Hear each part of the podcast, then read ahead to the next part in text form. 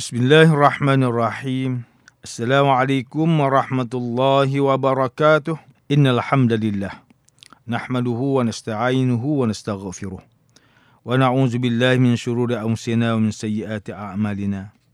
Man yahdihillahu fala mudilla lahu wa man yudlil fala hadiya lahu. Asyhadu an la ilaha illallah wahdahu la syarika lahu wa asyhadu anna Muhammadan 'abduhu wa rasuluh. اللهم صل وسلم على سيدنا محمد وعلى آله وأصحابه والتابعين ومن تبعهم بإحسان إلى يوم الدين أعوذ بالله من الشيطان الرجيم يا أيها الذين آمنوا اتقوا الله حق تقاته ولا تموتن إلا وأنتم مسلمون أما بعد Yang berusaha Tuan Haji Ahmad Nazri Muhammad Yusof selaku penerbit rancangan tafsir Al-Quran dan seterusnya sidang pendengar yang dirahmati Allah. Bersama saya Profesor Dr. Muhammad Najib bin Abdul Qadir, Pusat Kajian Al-Quran dan As-Sunnah, Fakulti Pengajian Islam, Universiti Kebangsaan Malaysia. Tuan-tuan, puan-puan, para pendengar yang dimuliakan, pada hari ini kita akan menyambung kembali rancangan tafsir Al-Quran bagi siri ke-9. InsyaAllah pada kali ini kita akan membincangkan mengenai pentafsiran ayat ke-9 dan ke-10 surah Yunus. أعوذ بالله من الشيطان الرجيم. بسم الله الرحمن الرحيم. إن الذين آمنوا وعملوا الصالحات يهديهم ربهم بإيمانهم. تجري من تحتهم الأنهار في جنات النعيم. دعواهم فيها سبحانك اللهم وتهيتهم فيها سلام وآخر دعواهم أن الحمد لله رب العالمين Sesungguhnya orang yang beriman dan beramal saleh, Tuhan mereka akan memimpin mereka dengan sebab iman mereka yang sempurna itu. Mereka masuk ke taman yang sungai-sungainya mengalir di bawah tempat kediaman mereka di dalam syurga yang penuh nikmat. Doa ucapan mereka di dalam syurga itu ialah maha suci engkau dari segala kekurangan wahai Tuhan. Dan ucapan penghormatan mereka padanya ialah selamat sejahtera dan akhir doa mereka ialah segala puji dipersembahkan kepada Allah yang memelihara dan mentadbirkan sekalian alam. Muslimin dan muslimat yang dirahmati Allah, Profesor Dr. Muhammad Quraisy Shihab melalui kitabnya Tafsir Al-Misbah membawa pandangan ulama pada kalimah yahdihim pada ayat ke-9 surah Yunus bermaksud diberi petunjuk ke syurga. Ayat sebelumnya pula menyatakan tempat kediaman orang yang derhaka ialah di neraka. Profesor Dr. Muhammad Quraisy Shihab memahami ayat ini dalam erti umum iman memelihara manusia dan menjadi pelita baginya dalam kehidupan duniawi dan ukhrawi. Hidayah Allah diberikan kepada mereka yang tulus beriman. Hidayah demi hidayah. Dalam konteks ini Allah Subhanahu Wa Taala berfirman dan Allah akan menambah petunjuk kepada mereka yang telah mendapat petunjuk. Surah Maryam ayat yang ke-76. Profesor Dr. Muhammad Quraisy Shihab menyatakan lagi bahawa kalimah dakwahum pada ayat ke-10 surah atau surah Yunus bermaksud walaupun tidak ada lagi kewajipan beribadah kepada Allah Subhanahu Wa Taala tetapi kelazatan beribadah dan zikir yang dimaksudkan oleh orang beriman dalam kehidupan duniawi mendorong mereka tetap melakukannya di hari kemudian atas kehendak sendiri. Ibadah yang berbentuk zikir itu berupa menyucikan Allah Subhanahu Wa Taala seperti yang dicerminkan oleh ucapan mereka Subhanakallahum dan akhir doa mereka ialah segala puji dipersembahkan kepada Allah. Dapat juga difahami sebagai makna puncak doa mereka adalah pujian kepada Allah. Jika kita memuji suatu nikmat yang tidak bertahan lama, maka itu belumlah puncak pujian kerana dengan hilang atau berakhirnya nikmat tersebut, pujian juga hilang atau berkurang. Demikianlah semua nikmat duniawi. Tetapi jika nikmat tersebut kekal abadi, maka pujian juga kekal abadi. Oleh sebab itulah nikmat yang diperoleh di akhirat lebih lagi dipuji dan merupakan akhir doa pujian puncak kepujian kerana pengekalan nikmat itu. Sidang pendengar yang dimuliakan, Ustaz Salahuddin Abdullah dan Ustaz Umar Khalid melalui kitab mereka Tafsir Mubin. Mentafsirkan ayat ke-9 dan ke-10 surah Yunus ini dengan menyatakan bahawa setelah Allah Subhanahu Wa Taala menyebut hal keadaan orang yang malang di dunia dan di akhirat pada ayat sebelumnya, maka Allah Subhanahu Wa Taala susuli pula dengan keadaan orang yang berbahagia. Manakala Profesor Dr. Tengku Muhammad Hasbi As-Siddiqi menulis kitabnya Tafsir An-Nur mentafsirkan ayat ke-9 surah Yunus ini dengan menyatakan mereka yang telah beriman kepada Allah dan membenarkan rasul-rasulnya. Serta mengerjakan amalan yang saleh dan tidak lalai memikirkan ayat-ayat Allah. Maka Allah akan menunjuki mereka ke, ke kerana keimanannya. Mereka akan diberi petunjuk kepada jalan yang lurus yang menyampaikan mereka kepada syurga. Kemudian pada ayat ke-10 surah Yunus, Ustaz Salahuddin Abdullah dan Ustaz Umar Khalid menyatakan lagi bahawa para mukmin di dalam syurga selalu memulai semua doa dan pujian kepada Allah dengan ucapan subhanakallahumma saya mengakui kesucianmu wahai Tuhanku adapun penghormatan tahiyah mereka di syurga adalah ucapan salam yang menunjukkan kepada sejahtera dari segala hal yang disukai dan itu pula penghormatan tahiyah para mukmin di dunia.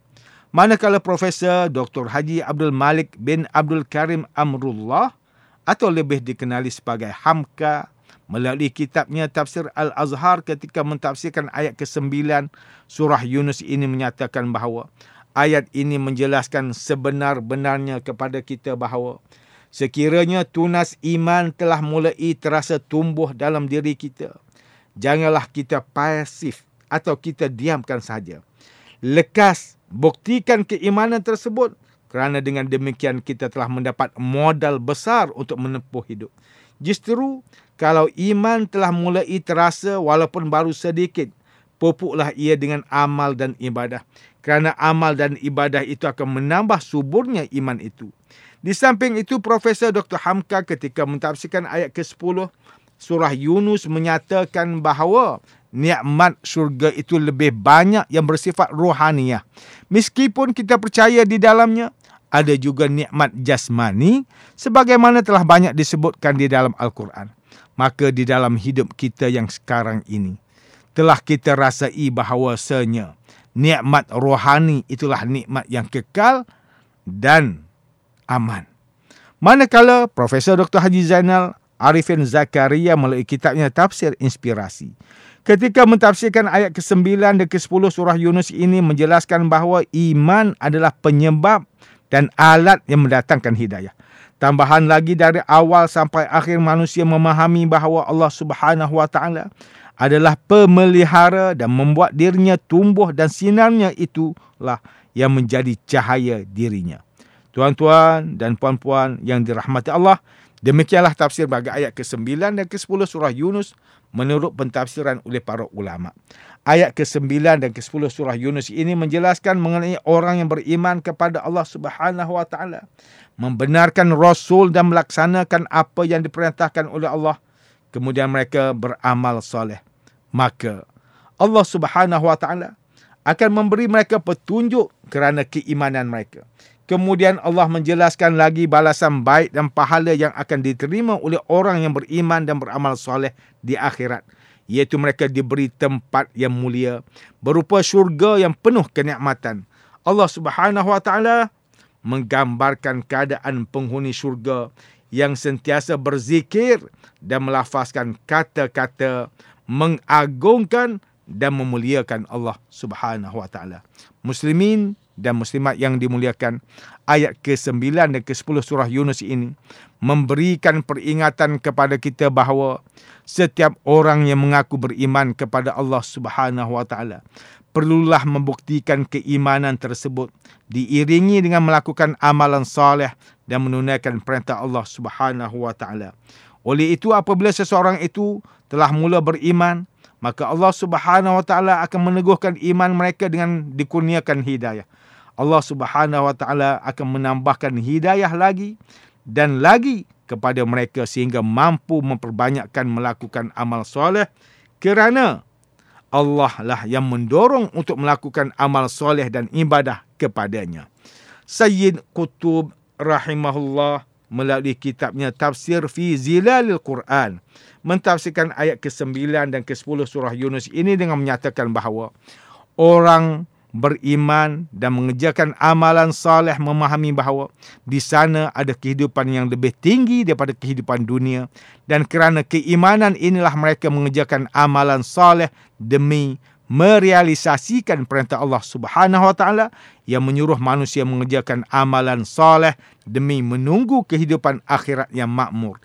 Dan jalan menuju ke arahnya ialah amalan saleh di samping itu, Allah memberi hidayah kepada mereka mengerjakan amalan saleh dengan sebab keimanan yang menghubungkan mereka dengan Allah dan membuka pintu hati mereka mengikut jalan yang lurus. Allah menguniakan petunjuk kepada mereka kerana kepekaan hati nurani dan ketakwaan mereka. Mereka lah yang akan memasuki syurga. Kemudian Allah Subhanahu Wa Taala menggambarkan aliran air yang mengalir selama-lamanya, membayangkan kesuburan perkembangan dan kehidupan yang segar. Penghuni syurga mereka merasakan cukup dengan pemberian yang dikurniakan Allah kepada mereka. Mereka telah bebas dari kerungsingan dan kesibukan dunia seperti harta, pangkat serta gangguan dunia yang lain. Kegiatan penghuni syurga yang paling sibuk ialah bertasbih di awal dan bertahmid di akhir diselangi pula dengan ucapan salam sejahtera di antara sesama mereka dan di antara mereka dengan para malaikat Allah Subhanahu wa taala. Itulah kebebasan dari kerungsingan dan kesibukan dunia di dunia. Itulah kebebasan dari keperluan duniawi, bertasbih, bertahmid dan mengucapkan salam. Itulah ufuk-ufuk yang layak dengan kesempurnaan manusia. Ibnu Kasir melalui kitab tafsir Ibnu Kasir mentafsirkan ayat ke-9 dan ke-10 surah Yunus ini dengan menukilkan pandangan Ibnu Juraij bahawa amal mereka orang beriman menampakkan diri di hadapan mereka dengan penampilan yang bagus dan bau yang harum. Jika seseorang mukmin itu bangkit dari kuburnya, amal itu menampakkan diri di hadapannya dan menyampaikan khabar gembira dengan setiap kebaikan. Maka si mukmin itu bertanya kepadanya, siapakah engkau? Maka ia menjawab, aku adalah amalanmu. Maka amal itu menjadi cahaya di depannya hingga masuk ke dalam syurga. Itulah maksud firman Allah Subhanahu wa taala, yahdihim rabbuhum biimanihim. Tuhan mereka akan memimpin mereka dengan sebab iman mereka yang sempurna itu. Sedangkan orang kafir amalnya menampakkan diri di hadapannya dengan penampilan yang buruk dan bau busuk. Maka amal itu selalu bersama, bersamanya dan menyertainya hingga melemparkannya ke dalam neraka. Ibn Juraj berkata lagi, Aku diberi khabar bahawa firman Allah, Da'wahum fiha subhanakallahumma. Ia berkata, jika ada burung terbang dan mereka menginginkannya, mereka membaca subhanakallahumma dan itulah doa mereka. Maka datanglah malaikat kepada mereka dengan membawa apa yang mereka inginkan. Malaikat itu mengucapkan salam, mereka pun menjawabnya. Maka itulah firmannya wa tahiyyatuhum fiha salam. Sidang pendengar yang dirahmati Allah, Antara pengajaran yang boleh kita ambil daripada tafsir ayat ke-9 dan ke-10 surah Yunus ini ialah pertama, setiap umat Islam yang mengaku beriman kepada Allah Subhanahu Wa Taala hendaklah membuktikan keimanan dengan melakukan amalan soleh dan melaksanakan segala perintah Allah Subhanahu Wa Taala serta menjauhi larangannya. Hasilnya Allah Subhanahu Wa Taala mengurniakan petunjuk dan hidayah kepada mereka kerana ketaatan dan kepatuhan mereka dalam beribadah kepadanya. Kedua, setiap umat Islam perlu sedar bahawa Allah Subhanahu Wa Taala telah menyediakan ganjaran yang paling indah iaitu syurga kepada hamba-hambanya yang beriman dan beramal soleh.